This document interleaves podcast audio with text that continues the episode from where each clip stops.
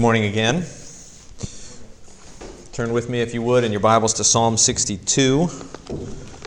That'll be our sermon text for this morning. Uh, if you don't have a Bible, there should be some Bibles just outside the door on the tables out there. And uh, certainly, if you don't own a Bible, you should feel free to take one of those and take it home with you. Uh, write your name in the front, uh, take it, read it, bring it back week after week as we study God's Word together. Before we read Psalm 62, let's pray. Our Father, we come to hear from you. We come to wait on you. We come to receive from you. We come because we are needy. We come because we are broken. We come because we are sinful. We come because uh, we are in need of forgiveness and grace and mercy and help and hope. We pray that as we look to your word, that you would supply what we need. So, Father, we pray that you would pour out your Spirit on us, that you would open our hearts and minds to understand and believe your word this morning, and most of all, to rest in our Savior Jesus. And we pray these things in Jesus' name. Amen. Psalm 62.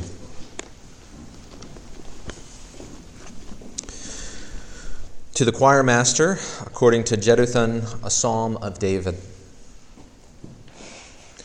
For God alone my soul waits in silence. From him comes my salvation. He only is my rock and my salvation, my fortress. I shall not be greatly shaken. How long will all of you attack a man to batter him? Like a leaning wall, a tottering fence? They only plan to thrust him down from his high position. They take pleasure in falsehood. They bless with their mouths, but inwardly they curse. Selah.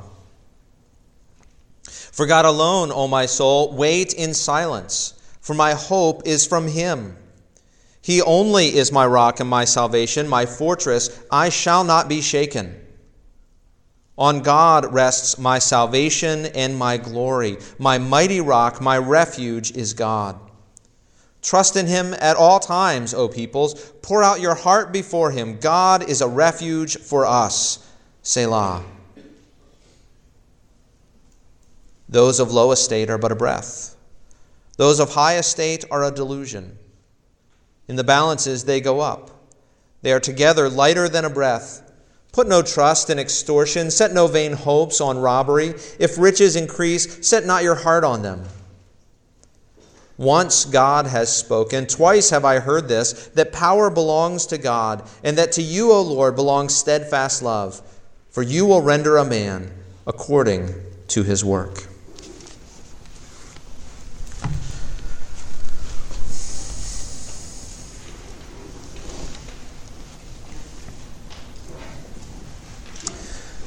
The waiting is the hardest part. Now, I doubt that Tom Petty was the first person to say that. You see, it's a bit of a universal human experience waiting. I'm pretty sure we wait less than anyone in human history in our insta everything culture, though.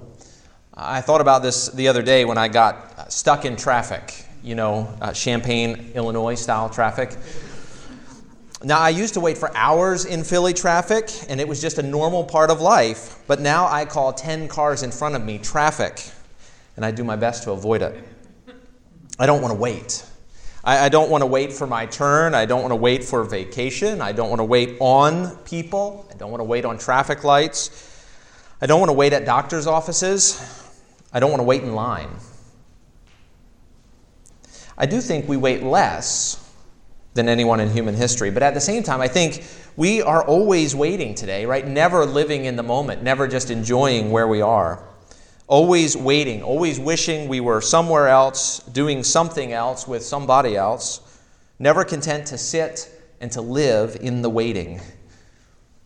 We spend most of our lives waiting, right? Waiting to grow up, waiting till I'm old enough, waiting to get my driver's license, waiting to go to college, waiting to get married, waiting to have kids, waiting to get a promotion, waiting for the weekend, waiting to go on vacation, waiting to retire.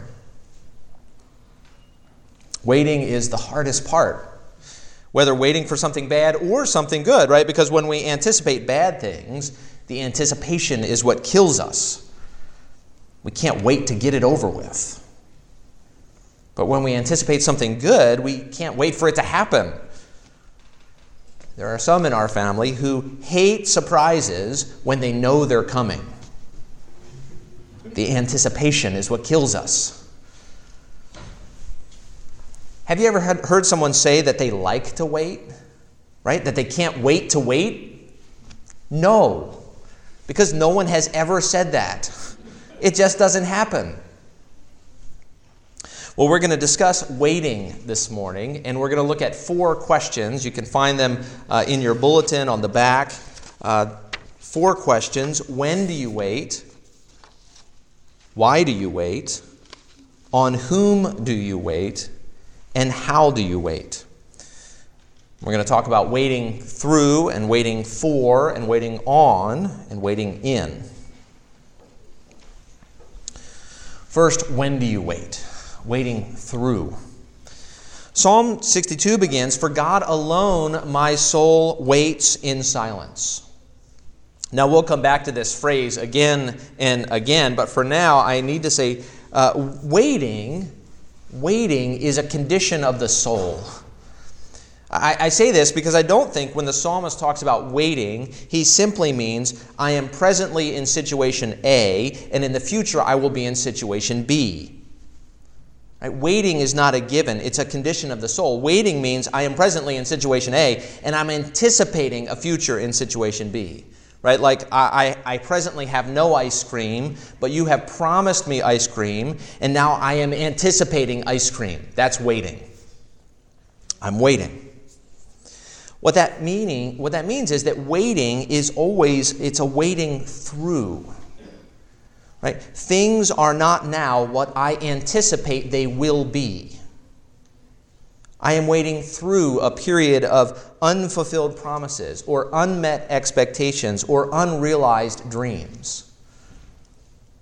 Or at its more extreme, I am waiting through a period of suffering. We wait through suffering.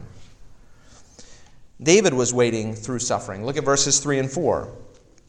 How long will all of you attack a man to batter him? Like a leaning wall, a tottering fence. They only plan to thrust him down from his high position. They take pleasure in falsehood. They bless with their mouths, but inwardly they curse. Now, we have heard a lot about David's trouble as we have looked at various Psalms, but David only touches on his troubles here. It's very brief.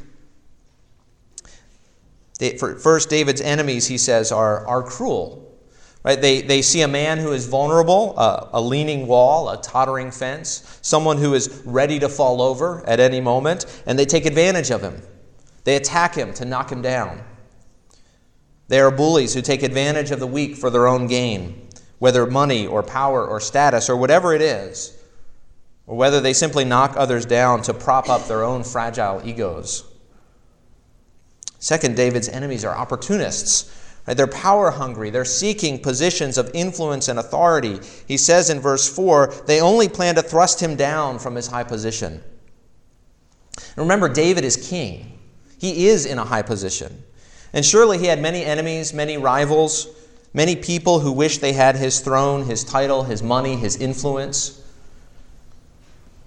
And so he says they're, they're looking to tear me down. Finally, David's enemies are two faced. We saw this in Psalm 55 as well. Verse 4 says, They take pleasure in falsehood, they bless with their mouths, but inwardly they curse. See, these, these are people you can't trust.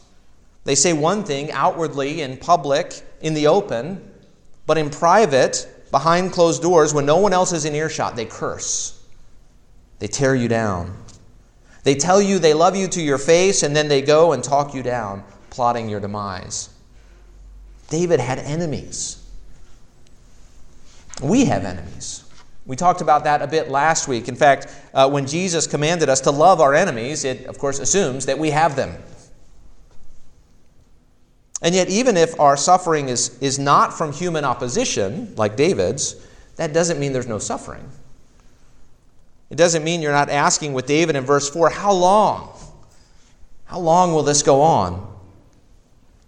Or with Psalm 13, how long, O Lord? Where are you suffering? Where are you waiting through? To what do you say, I wish this would end now? In fact, I wish this would have ended yesterday. I'm ready for this to be done. I'm ready for this to be over.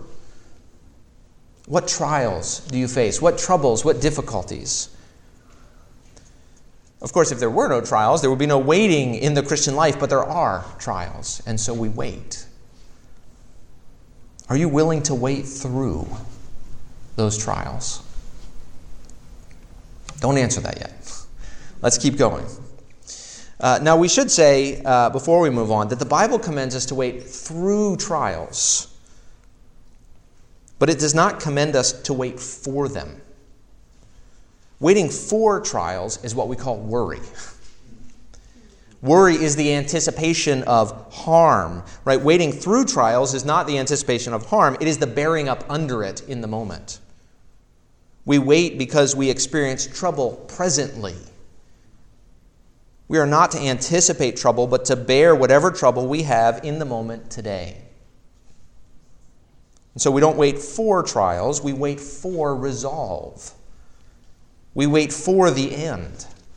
We wait for salvation. But of course, that brings us to the next point. So, when do you wait? You wait through trials. You, you wait when you suffer. You wait when you are unfulfilled. But we wait for it to end. So, a little more briefly, point two why do you wait? Waiting for. If troubles were the only reality, we would not wait. We would despair. If I am waiting through a period of expectation and longing and hope, that means I'm not only waiting through, but I'm also waiting for. I'm waiting for trials to end. I'm waiting for hope to become a reality. I'm waiting for promises to be fulfilled. We wait because things are not now what we hope they will be, and because we hope they will be different. We can envision and anticipate the future, a future not like the present. David says in verse 1 For God alone my soul waits in silence, from him comes my salvation. The word salvation there means deliverance or, or freedom or sufficiency or safety, especially deliverance from enemies. David longs for deliverance from his enemies. David says in verse 7, O God, on God rests my salvation and my glory. My right, mighty rock, my refuge is God. See, David's safety and his reputation, his glory, his honor, those are in God's hands. Someone is trying to tear him down. He hopes to come out unscathed. He hopes in his enemy's defeat. He hopes to still be king at the end of it all. He hopes that when the dust settles, he will still be standing, as it were. And so he waits. He is presently being attacked, slandered, plotted against, but he hopes, and so he waits. Do you wait? Do you long do you wish things were different? Do you hope for things to be other than what they are? Can you imagine a future not like the present? What is the trial that you are facing, and how do you wish that it were different? If you could wave a magic wand and make your troubles go away, what would life look like for you? If you can imagine that, you can begin to understand what it means to wait for and yet it's more than that because waiting for and waiting on, our third point, go hand in hand. Right? There are vain hopes according to Scripture. Sometimes people hope for things that never come. Uh, sometimes people have empty dreams. We wait not simply because we think things might be different at some point, right? We're not just waiting it out without knowing what tomorrow will bring. We're not just waiting for a brighter day, right? We're also waiting on. Which brings us to the next point, right? So, when do you wait? We wait through trials. Why do you wait? You wait for good things to come. Three, on whom do you wait? Waiting on. On whom do you wait? When troubles come, where do you look for a solution? In what do you trust? From where does our help come? If you're like me, you look to effort. If I only try hard enough, I can fix this. If I only do a little more, everything will turn out. I can make it right. I have a good friend who, uh, whenever anything goes wrong in his family medically, uh, he learns everything there is to know about that thing. And I mean everything. I mean, he reads websites and journal articles. He learns all the terminology, the possible treatments, the likely prognosis. Now, that could be fine, but it could be an expression of self reliance. It could be an expression of, I don't like what's happening, and so I'll seek to control through knowledge and learning. I can make it through this if only I learn enough to fix the problem. Or maybe you just begin to grumble. Right? Grumbling is an attempt to control, believe it or not. It's this idea I can't do anything, but I can complain about it. And that makes me feel like I'm doing something, and so it makes me feel better. Or maybe you turn to other people. Uh, you know, quick question when something goes wrong in your life, who's on speed dial? Who do you turn to first? Do you turn to a trusted friend to, to make things right? Do you call your mom or your dad so they can fix the problem? Do you call your connections in high places, whoever they may be? Do you call your senator? Nobody calls their senator anymore, right? Where do you turn? Uh, to whom do you look? In whom do you trust? Or do you despair? Do you not hope at all? Not wait on anything in the midst of your troubles? The majority of this psalm is actually focused on this question on whom do you wait? And David doesn't take long to tell us, does he? Again, verse 1 For God alone my soul waits in silence. But he repeats it again and again throughout the psalm. So verses 1 and 2 For God alone my soul waits in silence. From him comes, from, comes my salvation. He only is my rock and my salvation, my fortress. I shall not be greatly shaken. Verse 5 For God alone, O my soul, wait in silence, for my hope is from him. He only is my rock and my salvation, my fortress. I shall not be shaken. On God rests my salvation and my glory. My mighty rock, my refuge is God. Trust in Him at all times, O people. Pour out your heart before Him. God is a refuge for us. Now, notice a couple things. Uh, one, David exhorts in verse 8 trust Him at all times. Why is that? Well, because there are many times, well, there are times when it's easy to trust Him, when things are going well, but there are also many times when it's really hard when we are waiting through and waiting for, when troubles and trials and unmet expectations and unfulfilled promises seem to be our lot, then it's hard. And so David says, trust him at all times, not just when it's easy, not just in the good. But I also want you to notice the, the pronouns. Right? God is my rock my salvation, my fortress, my glory, my refuge. God is a refuge for us, he says. For us. And yet not for everyone. Well, why not? Well, because not everyone waits on God. Look at verses 9 and 10. David says, Those of low estate are but a breath those of high estate are a delusion. In the balances they go up. They are together lighter than a breath. Put no trust in extortion. Set no vain hopes in robbery. If riches increase, set not your heart on them. David trusts in God, but what's the alternative? Trusting in man. And so David instructs. He says, Look, those of low estate are but a breath. Don't trust them. That is, a, a man is a, a momentary vapor, here one moment and dissipating the next. Human beings are like the morning mist or like the fog on your mirror after a hot shower. It's there, but not for long. But it's not just those of low estate. I mean, who's tempted to trust in them anyway? But what about the rich? Those of high estate. They, David says, are a delusion. See, we're tempted to trust in those of high estate, the learned, the wealthy, the powerful. They at least have some substance, some pull, some sway in the real world. But they don't, says David. It's a delusion, it's a lie, it's a falsehood. They look solid, but it's not real. They have no substance, no weight. In the grand scheme of things, he says, not even the wealthy and the powerful can control the future. Why do you put your trust in them? In the balances, they go up. They are together, low and high combined, lighter than a breath. How heavy is a breath? How much does it weigh in the scales? That's how much control we have over the future. Interestingly, David turns in verse 10 to say, Put no trust in extortion, set no vain hopes on robbery. Now, these would be the things that his enemies do. These would be the things that the enemies of God's people do. So, why would David have to warn against these? Well, what happens when you see people sin and succeed? You know, you see a, su- a student cheat and get A's on a tough exam that you studied hours for. Or you see a coworker steal from the boss and get away with it. Or you see a neighbor cheat on his taxes and get a big return. What does that do in your heart? Well, it tempts you. It tempts you to do the same.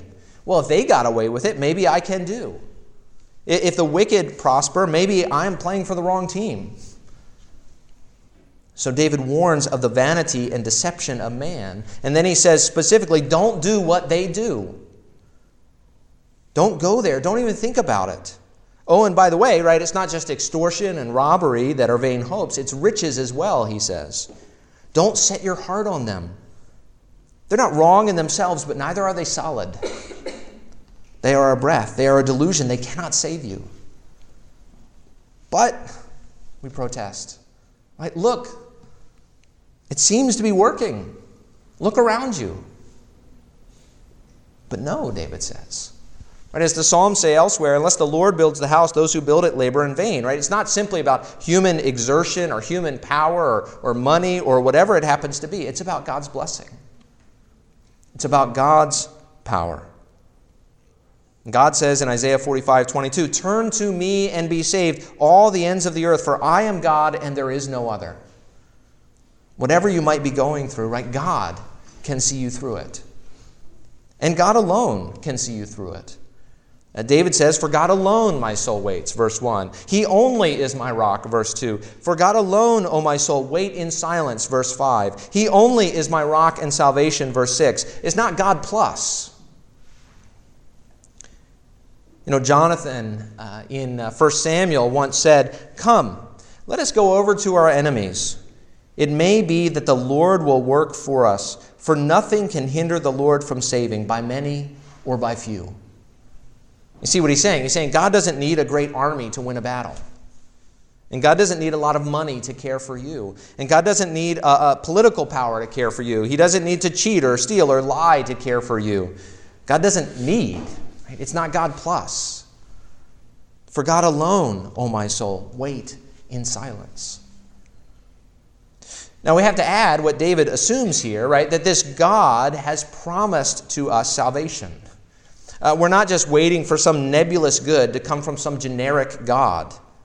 Our God has made promises promises to care for us, promises to protect us, promises to provide for us. Jesus himself says, says Don't be anxious. Your Father knows what you need. Seek Him, and He will provide for you. Matthew 10, he says, Are not two sparrows sold for a penny? Not one of them will fall to the ground apart from your Father. But even the hairs of your head are all numbered. Fear not, therefore. You are of more value than many sparrows. Or Isaiah 43, But now, thus says the Lord, He who created you, O Jacob, He who formed you, O Israel, fear not, for I have redeemed you. I have called you by name, you are mine.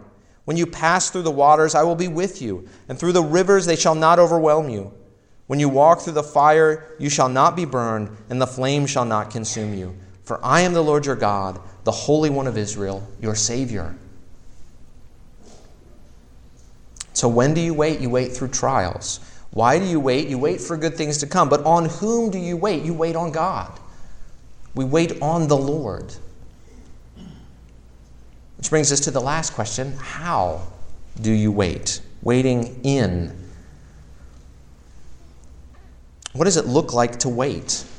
What does it look like to wait through trouble and for good and on God? How do we do it? Well, first, we wait in silence. Wait in silence in uh, the first verse is actually one word in Hebrew. Uh, there, there are different kinds of, of stillness and different kinds of silence, different kinds of waiting. Not all of them are good, actually.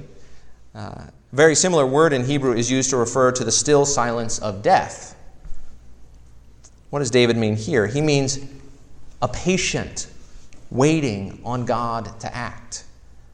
Not the uncertain hush of someone waiting to see how everything is going to turn out, just wondering, but the confident quiet of one who knows that God is going to save, even if he doesn't know all the details, even if we don't, even if we haven't uh, figured it all out. See, the contrast is not only with the, the, the, grumbler, but also with the babbler, right? Who, who, because of nerves, can't stop talking, as well as the, the manipulator who hopes that by his many words he will persuade God or man to his side and change the situation.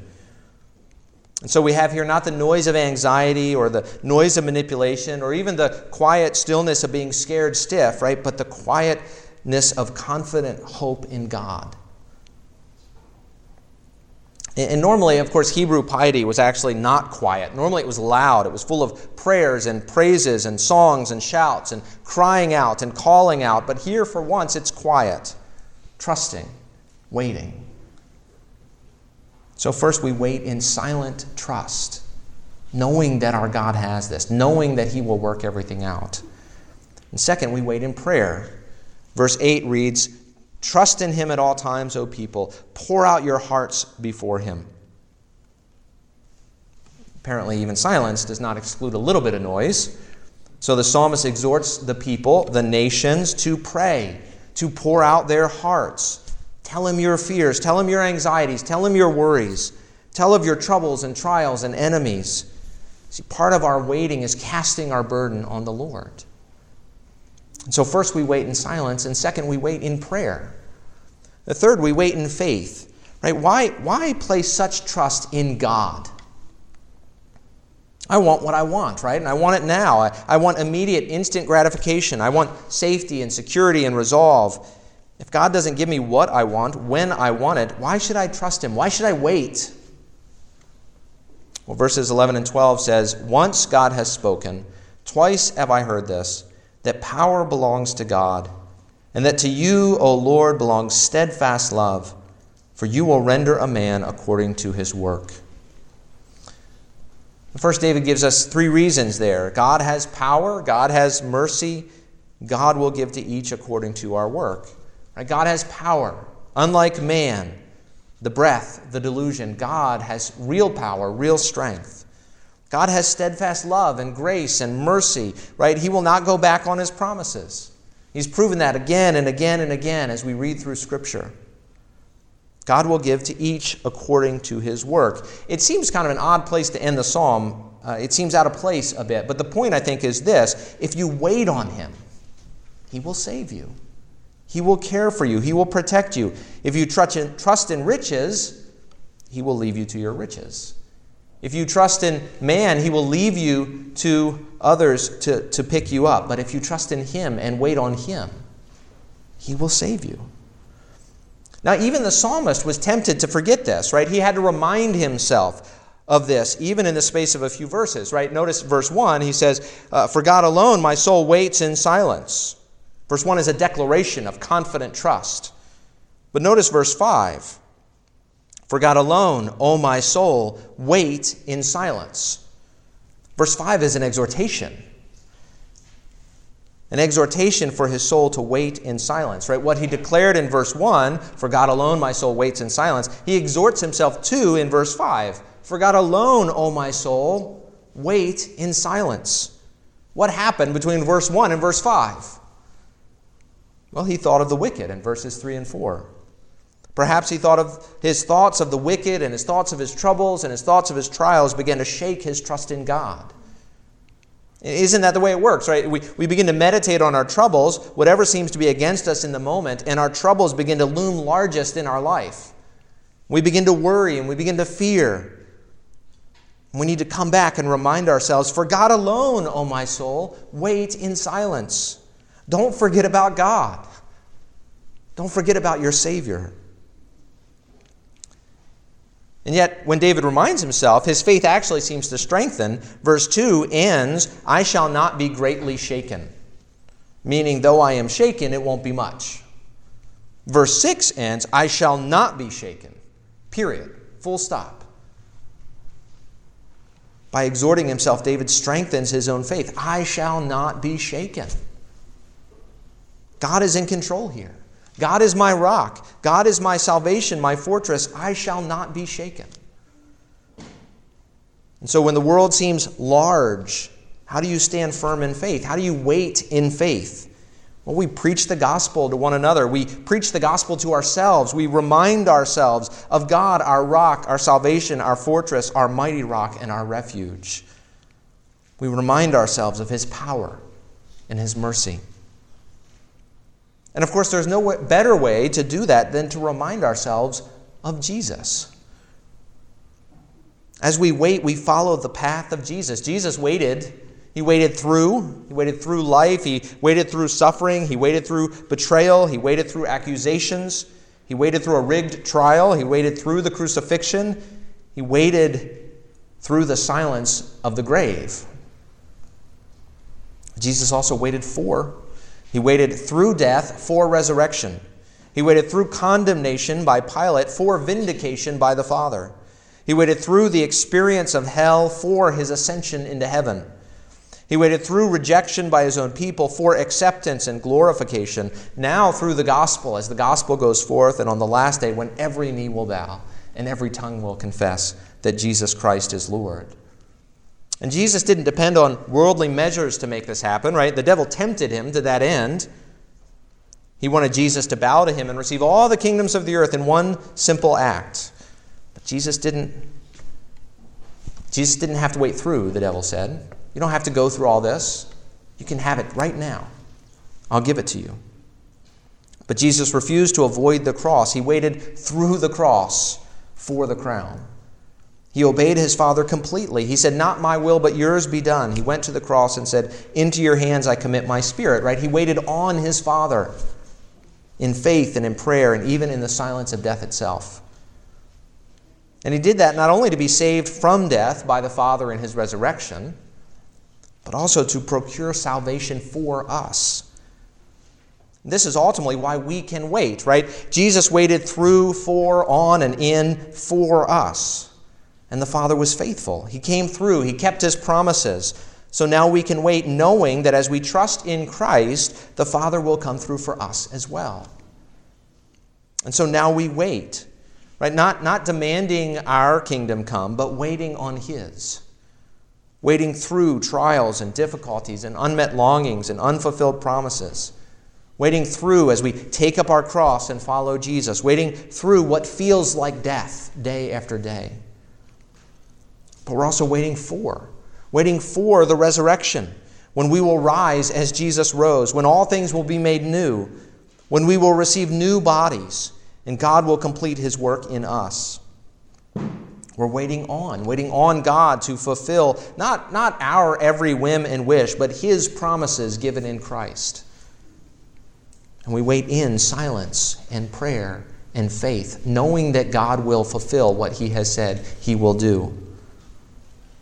Now, I don't know what you're going through, what you went through this week. I don't know all of your trials and your sufferings and your enemies, but I do know that our Father raised Jesus from the dead. And he will care for all who trust in him now and raise them up with him on the last day. Trust in him at all times, O people. Pour out your heart before him. God is a refuge for us. Let's pray.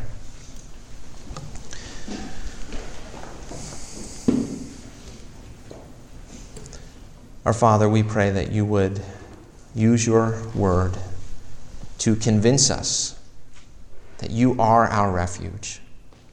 Teach us to turn to you and trust in you and rest in you. And to know whatever we are going through, we can wait through it for whatever it is that you have for us as we wait on you in faith. We pray these things in Jesus' name. Amen.